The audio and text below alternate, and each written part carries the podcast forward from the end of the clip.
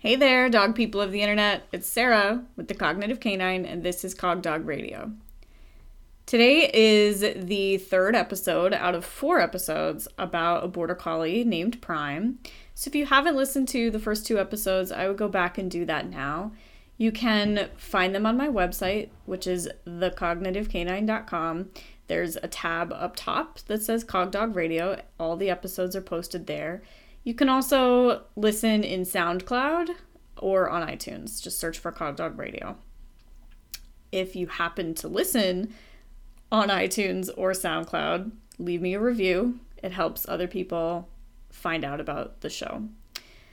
Today, we're going to talk about a lot of stuff that are basically what I call the lessons from Prime. So, Prime is a really awesome special dog because he walked into Heidi's life and my life and really adjusted a lot of thinking that we both had.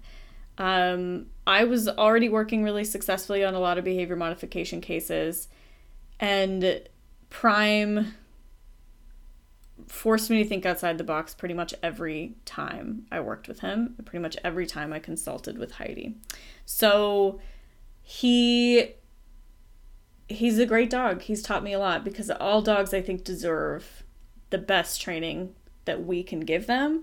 And because dogs are wonderful and so forgiving, they don't always get the best training that we can give them because we can get away with a lot of garbage with dogs that we can't get away with with uh, when we're training other species.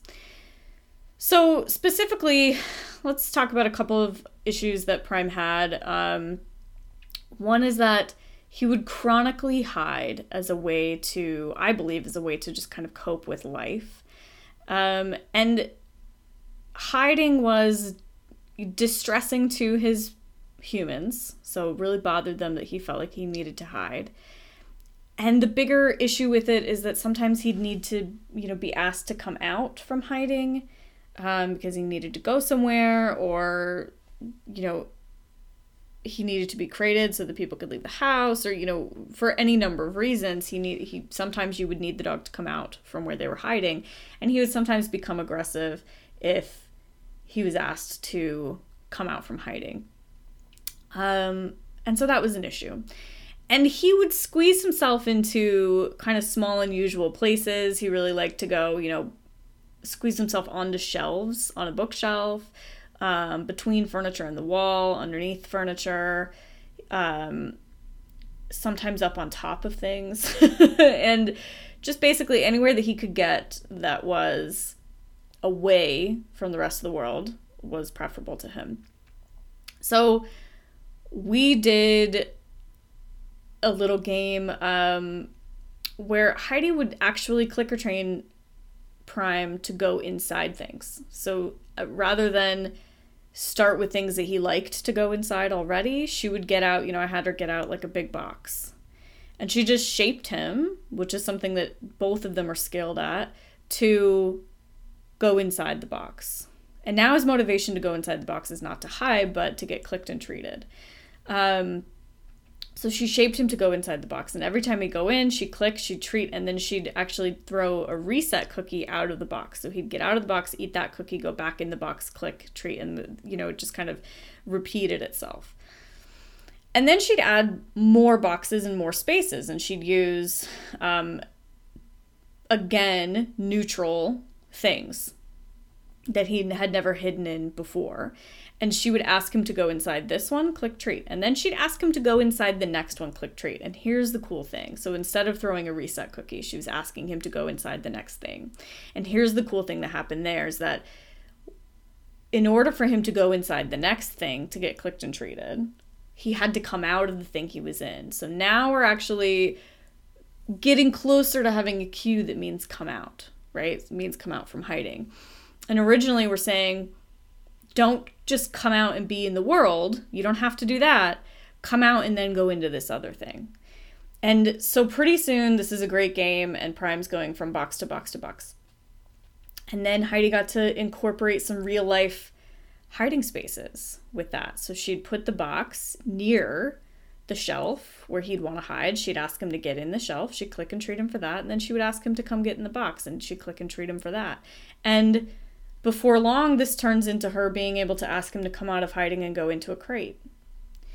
And then before long, it's translating to just asking him to come out of hiding to do another behavior. So to come to a nose target.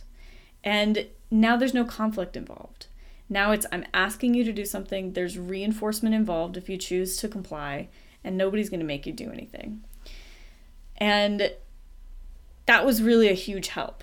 Another huge help is that she got over her distress of him needing to hide. She said, you know, if that's what he needs, that's what he needs.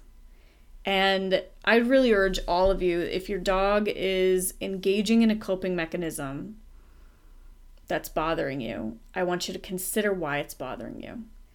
And, you know, if it's incessant barking in your face, I can understand why that's bothering you. If it's pestering another dog that's going to start a fight, I can see why that's bothering you. If it's something that actually is not irritating, like the dog hiding, or some dogs like to, you know, suck a blanket, or some dogs like to, um, you know, lick something or chew something, that if that's actually not bothering you eh, or shouldn't really bother you that much, maybe it's time for you to just kind of adjust your thinking about it. And if you can't adjust your thinking about it, provide them a space that they can do it where you don't have to be involved. Where you don't have to, you know, maybe the sound bothers you or something like that and you can you can just provide them a space to get away. Um, Prime basically has a cave in Heidi's living room. It's an X pen with a cover um, and blankets around it. So he's literally got like a fort, and that's where he that's his chosen hiding spot now, which is a great functional hiding spot. He can go in there. It's nice and peaceful. He can be in there with a bone. Um, nobody else can get to him. He's allowed to hide, and now he's not under a bed where somebody might you know need to reach in there to pull him out if they need him out um, he's not you know inside a shelf or between a wall and a piece of furniture he's not anywhere dangerous. He's in his own hiding spot. So providing him with a hiding spot which she always did that. She just didn't necessarily always notice that he needed it and open the door and provide him access right? So similarly you know, this reminds me of when I used to do a lot of work with the pet dog clientele. So people who don't do sports but just have pet dogs that might have behavior problems. Um, that was kind of the first field that I worked in in dogs. And a really common problem is digging, right? So people hate it when dogs dig holes in their yard or their garden. Um, and I was always telling people to provide the dog with a place to dig that is more attractive to them than wherever else they're digging. So instead of saying, you don't get to dig because I don't like it, here's a place that you can dig, and I'm going to make it so that you would like to dig there. And I it solved a hundred percent of my digging cases, you guys. A hundred percent. Um in fact, I loved it when I got that call because I was able to give them the answer. So they would just go and get a sandbox and they would fill it with whatever kind of dirt the dog already preferred, we would kind of go down that line. So a lot of the times, this was in Colorado. Um, a lot of times the soil can be really hard, and where the dogs were choosing to dig was in the garden where you've kind of treated the soil so it's much softer and you've been turning it up yourself so it's softer so we would just we would get them soft like sand uh, something soft like sand to dig in um, in a in a sandbox and then you'd bury kongs and bones and stuff in there. So they're actually going to find stuff when they dig. And I'm telling you 100% of the time it got better. And that's that whole that's that same mentality, right? So the mentality of I don't get to decide what you can and can't do to make you feel good on a daily basis. You're your own creature. You get to have your own hobbies. you get to have your own interests. And if digging is one of them, I have no right to take that from you, but let's come to a compromise on where you can dig. Okay, rather than there's a lot of ugly stuff happening for digging out there. So, um, you know, the least of which not being um, electronic barriers, electronic collar with a barrier built in around the digging area. That just makes me so sad when 100% of the time it was solved by providing the dog with a space to dig, provided that the dog didn't have, um, that provided the dog had his other needs met, right? Because that was always where I started with everybody. Most digging dogs are just bored out of their minds, and if you just feed them out of a Kong, they stop digging. I mean, or you left them in a backyard for nine hours straight a day by themselves. Okay, hire a dog walker, feed them out of Kongs, they stop digging. Um, on the rare chance that they didn't, provide them with a digging box. Now we've got a dog that's like perfectly happy, right? So Prime is along all those same lines. Provide him a place that he can hide and just get over it. If he wants to hide, he wants to hide. I remember the first time Heidi actually left him home when she was going somewhere, um, where she wanted to take all three of the dogs somewhere. It was like to the lake or something. And he was under the bed and he wouldn't come out. And I said, leave him home and she left him home and it was a big deal. It was really hard for her because she knew he would like to go to the lake if he would actually come out, but he didn't know where she was going and all he knew was he needed to be hiding right now and she left him. And it was it was hard for her, but she did it and it was a good good piece, you know, one of those building blocks in their relationship. So, speaking of relationship, um when you start to give dogs choices, you have to respect that their answer is no sometimes. So if you give the dog a choice to come out from under the bed, or you give the dog a choice to have his nails trimmed, or you give the dog a choice to have a vaccine or something like that, remember that choice means you get to say yes or you get to say no. Um, if you're always going to follow up by making the dog comply or making the dog do whatever it is, that's not a real choice. Okay, so I'm going to give you kind of two scenarios. Um, one is your dog is due for routine physical and vaccinations. You go to the vet, you've trained cooperative veterinary care. You're awesome. you've taken my perfect patients online class, you've trained uh, cooperative veterinary care. Everything is great. Your dog says, I don't think I can maintain a hand target while you do that today. Or the dog's or the dog generally tells you no in whatever way because in perfect patience work you should always train them how to say no very clearly so that they never have to bite growl etc um, if your dog says no i won't allow this without restraint and then you just go ahead and restrain them and do it you have broken the contract. Okay so this is a routine exam and vaccinations. You could pay the veterinarian for their time today and set up another appointment to come back for the rest of those vaccines or whatever that you didn't get done. And that would protect what you have built with your dog. Now, another scenario your dog is sick. There's something wrong with your dog. You need to do an abdominal ultrasound. Your dog is not going to lie on its back in the cradle to have that done. Um, the mistake I think a lot of rookie kind of trainers who are new to this kind of thing would make is they would try to get the dog to comply. Here's the deal, guys. In this part, I don't mean for this part to give you permission to be coercive. What I mean is when the answer is, when the answer must be yes, when there is not going to be, when there actually isn't a choice involved don't give them one.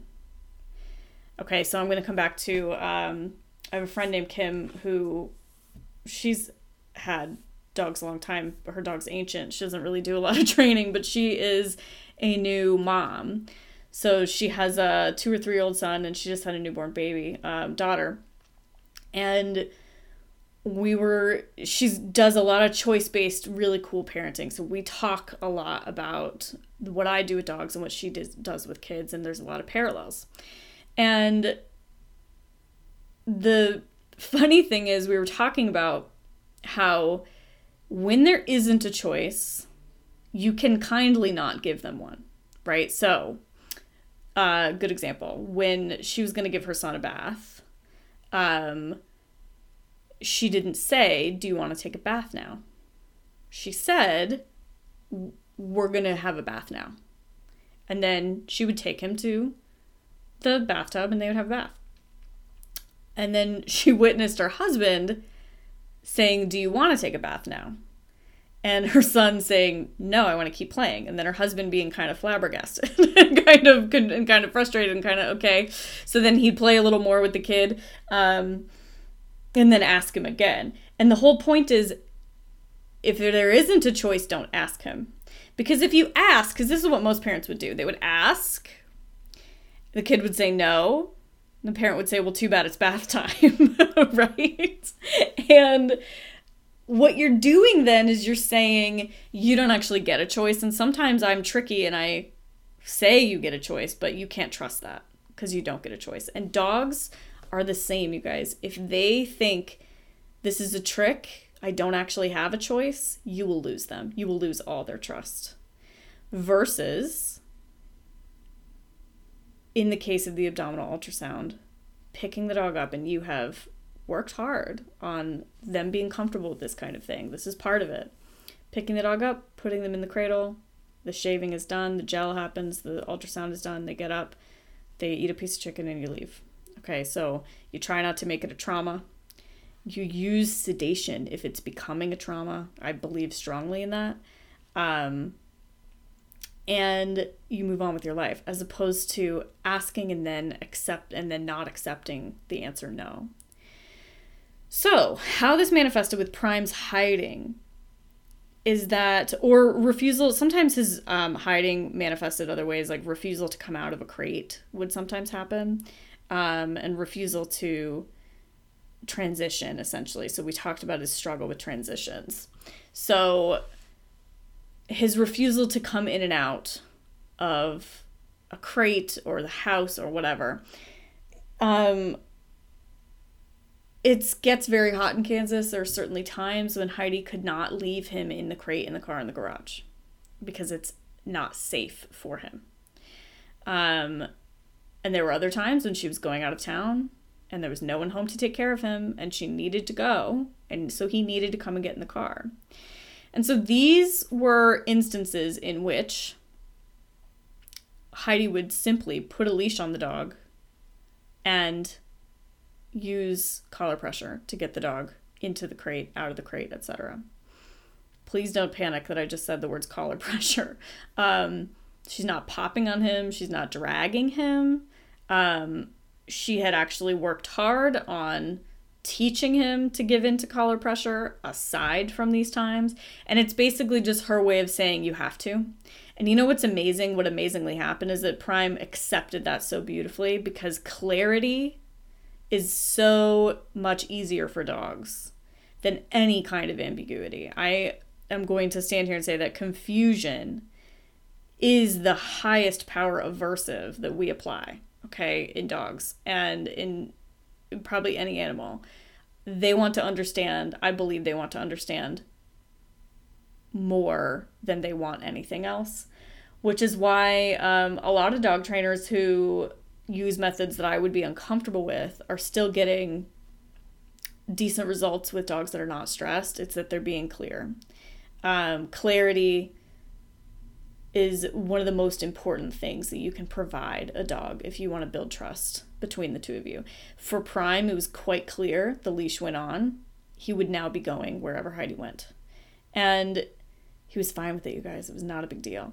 And actually, that just solidified her his trust in the fact that she would give him choices because she never gave him a choice and then revoked the choice that is so much more jam- damaging than just not giving the choice in the first place. So I hope that makes sense to you guys, and um, I hope you'll shoot me an email if it doesn't, and we can talk about it. Um, because I in no way mean to imply that she first asked him to come out, and then when he said no, she put the leash on and took him out. That's not what happened. Whenever it was a guaranteed you the dog had to come out, she was under instruction not to ask him she was under instruction to just go put the leash on and take him out. Um, and that way, she's not revoking these new rules that she had laid down, which is I'm going to give you choices and I'm going to respect what your what your answers are.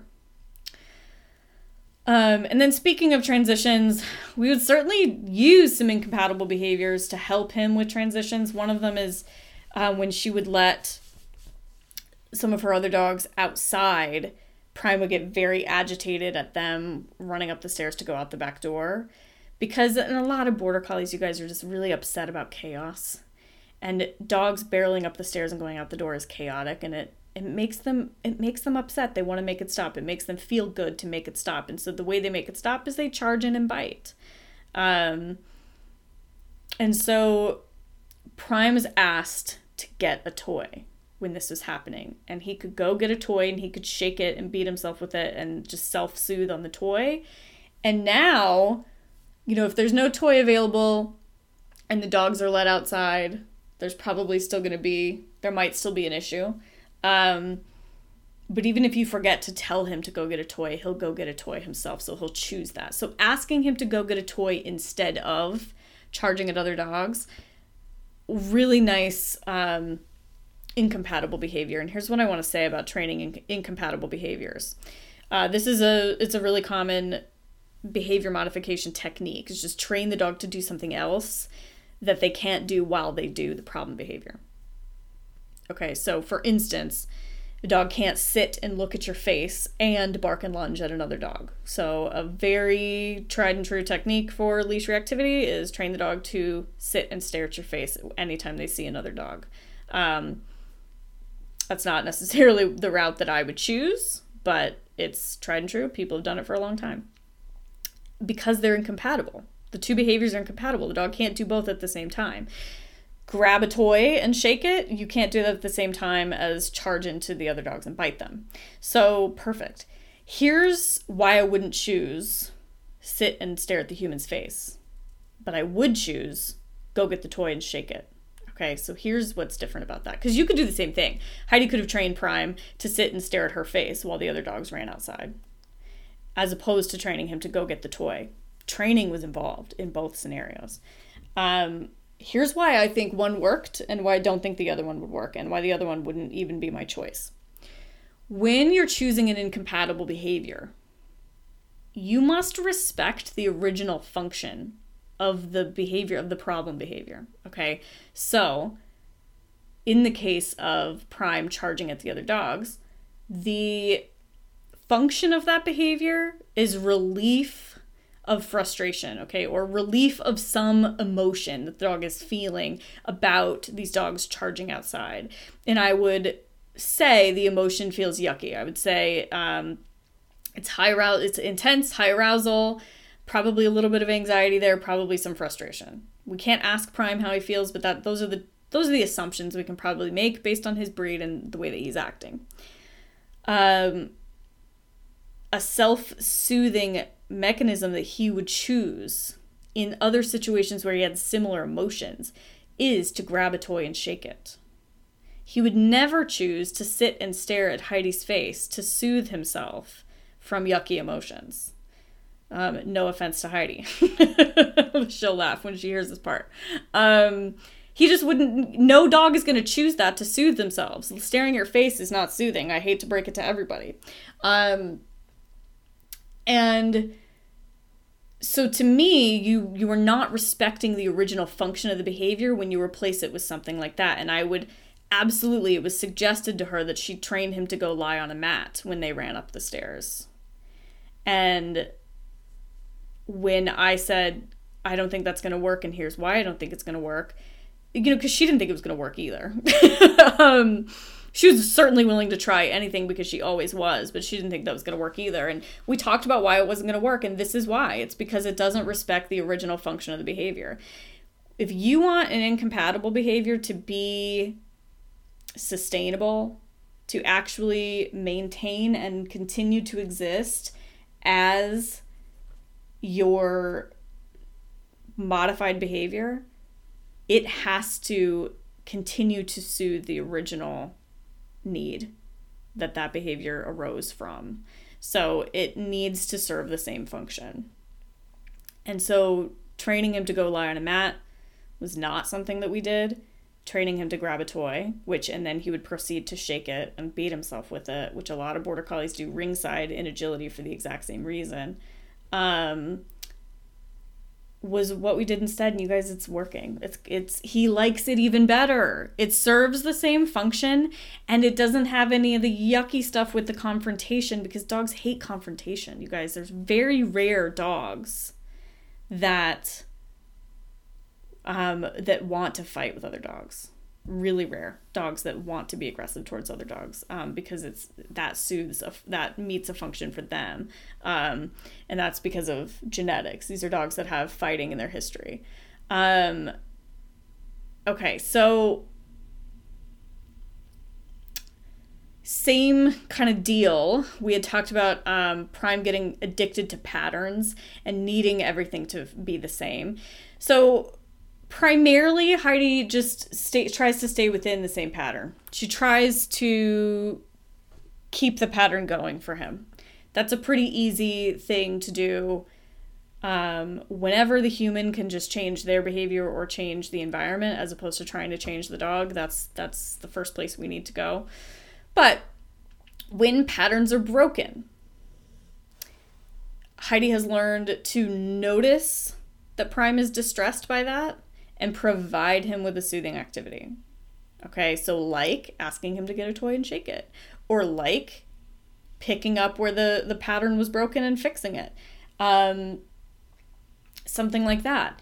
Along the same lines, something that has really, really built up their relationship now. So, their relationship of trust and understanding is that Prime is he now looks to her to fix problems. Okay, so recently, um, her younger dog was agitated about her cats um, making some noise.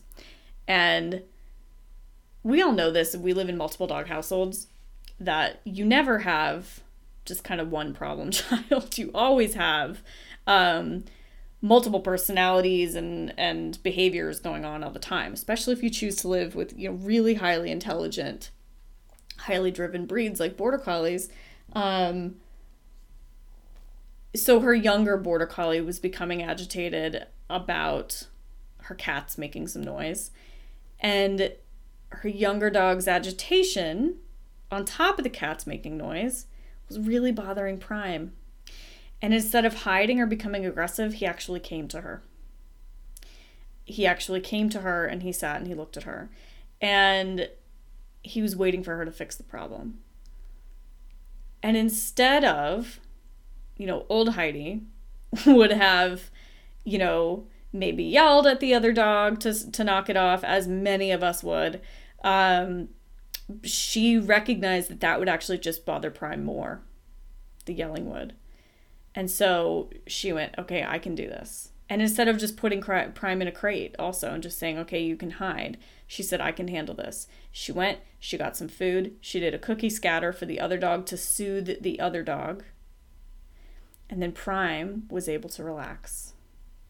And he, and you guys, every time you're able to do that, when you're able to be the hero for your dog, when you're able to come to their rescue, when they're upset about something, they I I fully believe that that gets that gets stored in their mind. That they remember that you were you were the one that came to their rescue. Um, they're helpless in our world. They're utterly helpless to take care of themselves and to make things stop for themselves. That was bothering him, and he came to her needing help, and she fixed it.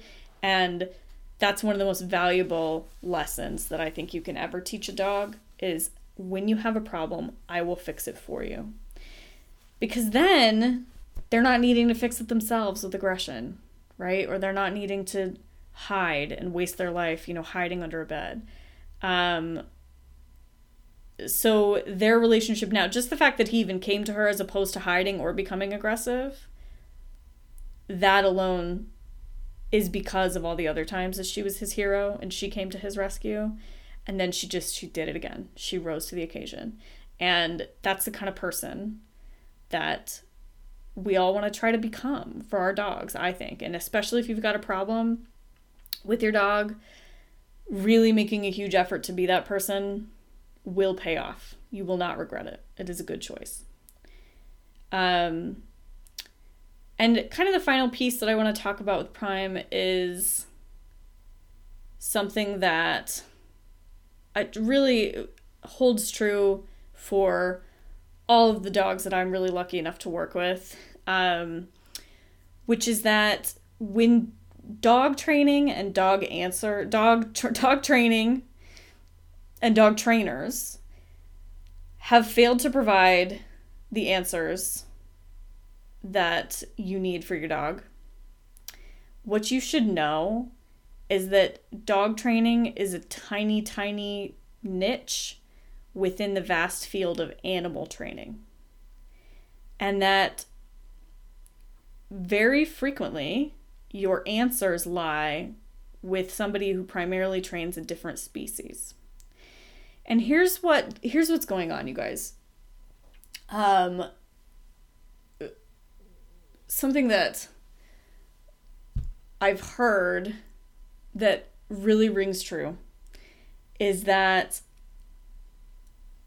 dogs and horses have withstood the most abuse among in the animal kingdom in the name of training reason being they tolerate it. They tolerate it and they continue to learn. And since we're i'm not really interested in talking about what i would think is abusive um, that's not even on my radar so using dog training techniques that i think are you know unnecessarily harsh um, or aggressive is so not on my radar. So we're not even going to go there. What we're going to go to instead is we're going to say this. Dogs are really forgiving, as I said in the beginning of this podcast. They learn so often despite us. Okay, so so often they figure stuff out even though our efforts are just really terrible. And if we tried to use the same method to teach whatever it is we're trying to teach with a cat, for instance, if it wouldn't work with a cat and it is working with a dog, there's a reason for that, you guys. And the reason doesn't lie in the science of learning, it lies in the species specific adaptations that the dog has. Dogs have specifically evolved to figure us out. That's why they're a very highly successful species on this planet. Um, so when you've got a dog that's stumping you, reach outside into animal training. So get away from dog trainers and pick up a book by somebody who trains dolphins, okay? Or pick up a book by somebody who trains parrots. Um, and see if you can't find your answer there. I have this big fat textbook by Ken Ramirez. It's just uh, I think it's just called Animal Training. Um, by Ken Ramirez. It's this huge book. Ken Ramirez um, now works for Karen Pryor Clicker Training, but at the time of the publishing of the book that I have, uh, was the head of training at the Shedd Aquarium in Chicago, and so a lot of his training background is with marine mammals. And so we you know, when I told Heidi that I would frequently reference this book for Prime, she that's where she started to, you know, tell people that Prime was quote so difficult that her trainer uses dolphin books. um, it's not necessarily because he's difficult, but because standard dog training techniques failed this dog. Okay, we needed to reach outside of standard dog training techniques. A lot of the things that were recommended by the veterinary behaviorist were standard dog training techniques and were ineffective for this dog. Um, and I'm not going to say that they wouldn't have been effective for the next dog because they really might have been.